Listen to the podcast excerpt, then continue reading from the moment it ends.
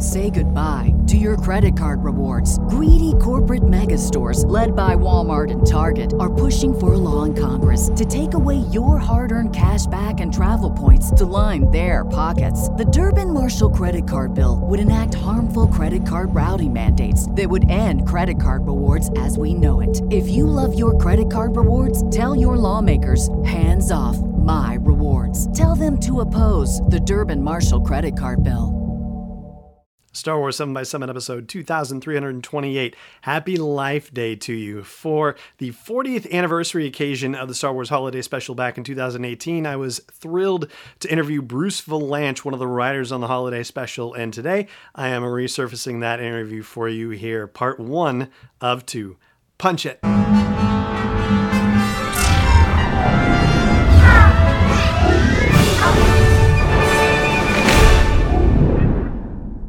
I am very excited to be sharing the next couple of days here with you because our guest on the show is none other than Bruce Vilanch, a six time Emmy Award winning writer, a playwright, comedy writer, songwriter, was the head writer for 15 years for the Oscar telecasts and 25 years overall. And in the beginning of his career, he was working on a variety of variety shows. And of course, one of those was the ill fated Star Wars Holiday Special. And that's what we're going to be talking about on this portion of the interview.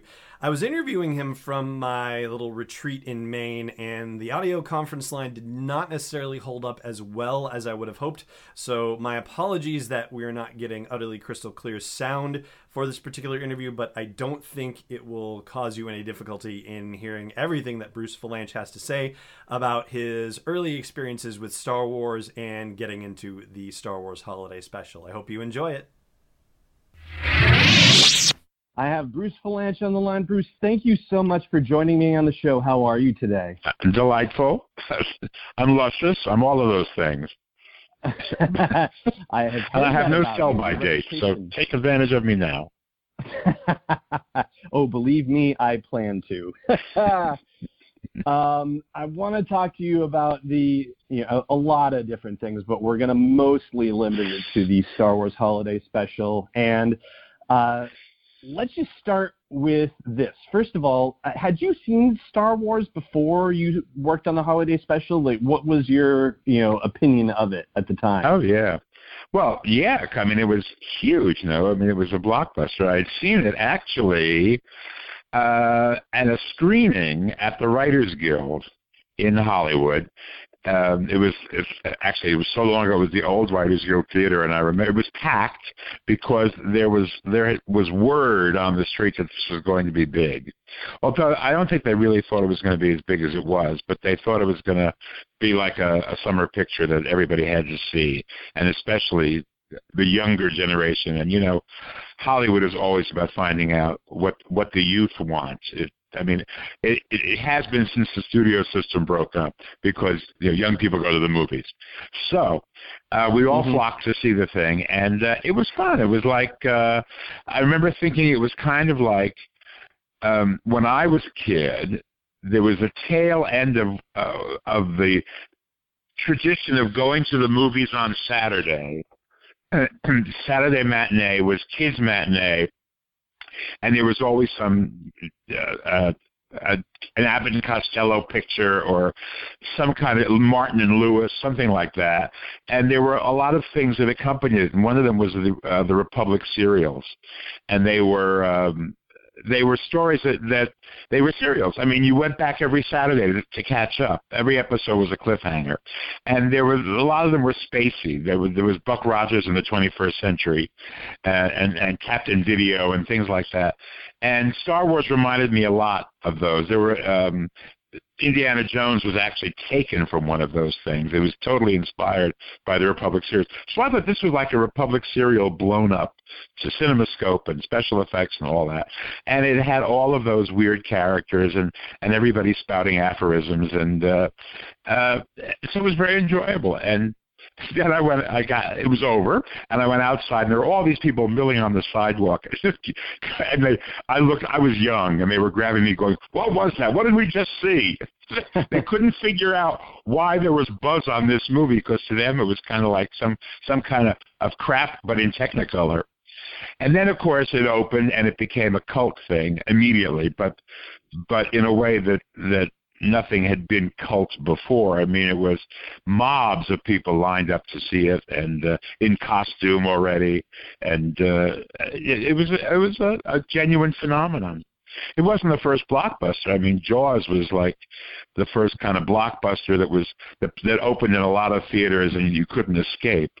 I mean, this was uh, this was in that tradition, if there was a tradition already. But so I remember thinking, well, this is a lot of fun, and who knows what's going to happen with it. And then, of course, um, uh, it wound up becoming a franchise. But I got involved in it, but in between those. I mean, the second movie, Empire Strikes Back, was in the works and was shot and done, and uh, the holiday special happened as a kind of uh, I want stopgap is the wrong word, but it was kind of like a fuel injection for the mm-hmm. franchise for the for the year off between the movies, and um, uh, or two years off, however long it was before they got the Empire out there, and it was it was designed to keep interest in the franchise because it, it hadn't really established itself as a franchise yet. There had only been one movie.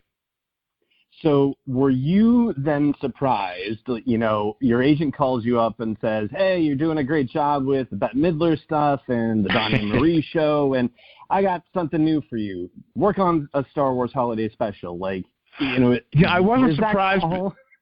I wasn't surprised because I was doing a lot of variety, and variety was all over the place. I mean, they were you, you never knew exactly what kind of thing you were going to be doing, and this this one was considered off the wall. Nobody knew exactly what it was. And I was considered off the wall. Nobody knew exactly what I was. What? They weren't exactly, well, I knew certain things that I was, but they, they, whenever, when I'd gotten out to uh, Hollywood in 1975, I had come with the Manhattan Transfer, which was an unusual act, and we did a summer variety series. And then I was writing for all kinds of very hip types. And so whenever anybody was doing anything unusual in the variety area, I would I would get called in frequently. So uh, it wasn't it didn't surprise me because uh, it surprised me that they were actually doing this show because my initial reaction was how are they going to marry Star Wars to variety television. I mean, and I, I assume because they said, look, George Lucas has this idea I thought, okay, if George Lucas has an idea, then he knows what it's going to be. So, and it will be interesting. God knows right. it was. Well, yeah, uh, like the Chinese curse, I guess, about living in interesting times. Um, well, you know, so he you... he.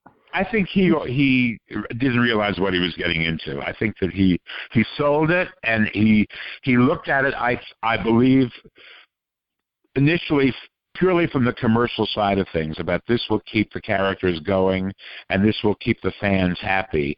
And I don't think he ever realized exactly what the network was going to require for the show. And I think that's probably because he didn't watch a lot of television is my guess.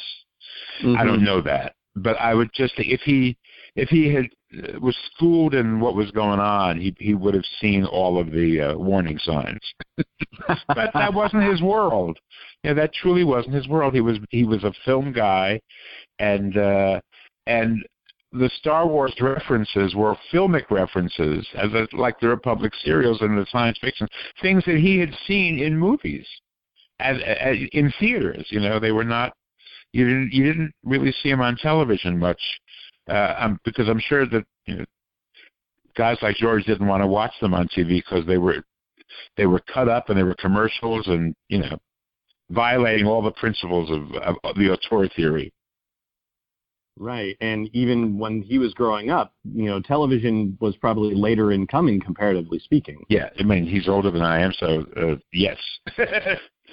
Short answer, yes. So were you in on it from the beginning? I mean, I know that um, Pat Proft and Leonard Ripps, I believe it is, um, were had been working on Shields and Yarnell, the mine thing. So I figured that they must have been in on it comparatively from the beginning. No, yeah, I think we all were. We all came in. Rod Warren and and Lenny and Pat. I think we all came in at the at the beginning. Um, I, I think that uh, uh, later on, when it became clear that there were going to be original musical numbers, Ken and Mitzi Welch were brought in, and they had a production company with Joe Layton, who was a great friend of mine, a Broadway director, choreographer, and I worked on several things. A, a Bette Midler's, a big Bette, Bette Midler show on Broadway with him. And he came in at that point. I think George had kind of uh, uh, left because uh, he had um, he brought a director down, David Acomba from Toronto, who he was very fond of, and uh, he was a, a film director, and uh, and there was a it, it it, it didn't work out. it did work out, and he was replaced by Steve Binder, who was a big variety show director. And I think at that point, George just kind of backed away from it because he realized that uh, it wasn't what he what he had envisioned it as being, and the, the disowning began. and there was no stopping the train at that point, I gather. Well, no, the, but you have to remember that even when, even after it aired 40 years ago, a thing like that would just disappear. Mm-hmm. There would be no reason to rerun it. And uh, once it had gone through the initial airing and you know and suffered the slings and arrows, it, it would just never be seen again. And then this thing called the internet happened. and suddenly there were tapes of it, and people who had grown up watching the first three Star Wars movies on video discovered this thing, and they said, "What the? How did this happen?" And of course, they they they directed their initial ire at George because they couldn't understand how he could betray his own vision, which is how they put it and you know, we all began getting hate mail. and the minute Which they could find ludicrous. us, they would. Oh yeah, the minute they would find us, they would start sending us stuff in the mail. They would start emailing and doing all this kind of. I mean, even before there was actual email, when it was just the internet. As soon as any as social media occurred, which I mean, it wasn't even social media; it was just email. Uh, we began getting horrified things from from uh, totally betrayed, bereaved people. And what I found ironic was these are people who had never actually seen a Star Wars movie in the theater. They had Oh. watched, they'd grown up, their parents had, but they had grown up watching the whole thing on VHS. I mean, not even DVD, VHS.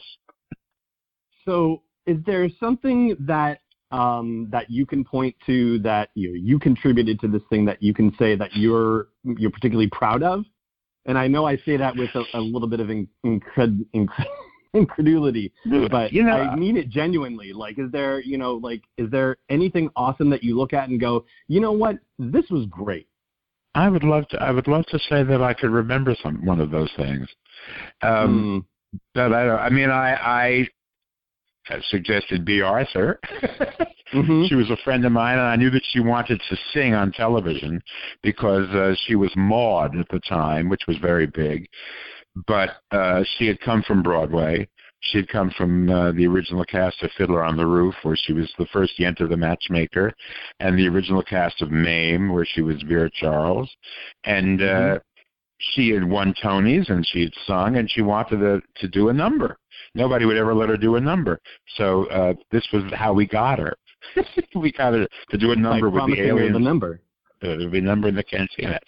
Uh, I don't know what else. I mean, I probably, I think I came up with uh, Harvey Korman as Julia Child, an alien Mhm. Julia Child cooking with eight arms.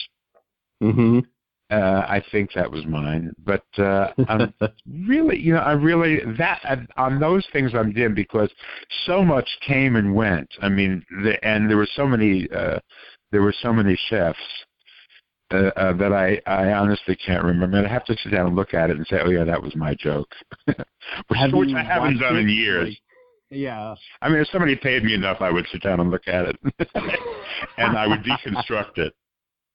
I'd parse like I'd parse like a king. Yeah. Uh, that I think would be. I would pay to watch that actually. Maybe for the 50th anniversary. How about that? All right, I'm available. All right, that seems like a, a momentous enough occasion to make it happen. A reason to live. yes, yes. Is there like, do you have a sense of a of a moment then, you know, going the other way, where you you realize um, this is not going to go the way we hoped it would go? you know, not well. We we knew it was we just knew it was something strange and exotic. And it was 1977, and we were all chemically altered. I mean, we were stoned a lot of the time, and and so it, a lot of the stuff seemed reasonable. Or if it didn't seem reasonable, we could convince ourselves it was trippy, mm-hmm. and that that the audience was going to get a kick. They were going to go on a trip with us, and it was some of it was just like, how else do you explain it? I mean, George had come up with this brilliant and and um, prescient idea of, of virtual reality, where he had the uh, the Wookiees wearing helmets that plugged into their brains and their fantasy would appear. Mm-hmm. And so each one of them put on a helmet, and one of them, uh, the kid, the little kid Wookiees fantasy was Cirque du Soleil. It was their first television appearance. And of course, now you know there there are all these experiments with virtual reality where they do exactly that, and uh, and then maybe the next wave of stuff but that you know that was what George was doing back then. So that was you know interesting. There was a hologram sequence; um, those were new. I mean, he'd used them in Star Wars, but uh, having Diahann Carroll in a hologram, doing a number in Jefferson Starship, and and, and it was that that mashup of stuff which nobody had done, and we thought this you know this could be fabulous. This could be something that nobody has done before, or it just could be a gigantic pile and there was no way of knowing. But our but our default position was it's trippy. it's very trippy. It's happening. It's like it's today. All right, we're going to pause it right there, and we will have the second half of our interview with Bruce Vilanch on tomorrow's episode. In the meantime, if you happen to be anywhere near Wilmington, Delaware, then I encourage you to check out the Delaware Theater Company production of A Sign of the Times, which is a new musical that has a book written by Bruce Vilanch, and it may very well be headed to Broadway. So now would be a great time to catch it before it gets there and gets super expensive to check out. It is running through the end of December, so do check out A Sign of the Times. And thank you so much for joining me for this episode. I hope you will subscribe to the show to get future updates, and I hope you'll consider supporting this daily dose of Star Wars joy at patreon.com slash SW7X7. For now, though, it just remains for me to say thank you so much for joining me, and may the Force be with you wherever in the world you may be. Wars 7 by 7 is not endorsed or sponsored yet by Lucasfilm Limited, Disney, or 20th Century Fox, and is intended for entertainment and information purposes only. Star Wars, the Star Wars logo, all names and pictures of Star Wars characters, vehicles, and any other Star Wars-related items are registered trademarks and or copyrights of Lucasfilm Limited or their respective trademark and copyright holders. May the Force be with them. All original content is copyright 2020 by Star Wars 7 by 7 We hope you love it. Have you heard about the 2018 study that showed half of prenatal vitamins tested had unacceptable levels of heavy metals? No? Well, now you have. I'm Kat, mother of three and founder of Ritual, the company making traceability the new standard in the supplement industry. I remember staring at my prenatal vitamins and finding all these things I was trying to avoid high amounts of heavy metals, synthetic colorants, and unnecessary ingredients. So, at four months pregnant, I quit my job and started Ritual because I believe that all women deserve to know what they're putting in their bodies and why. I'm so proud of our prenatal vitamin. The ingredients are 100% traceable, it's third party tested for microbes and heavy metals, and recently received the Purity Award from the Clean Label Project. You see, we trace like a mother because, let's be honest, no one cares quite like a mother. But don't just take my word for it. Trace for yourself with 25% off at ritual.com slash podcast.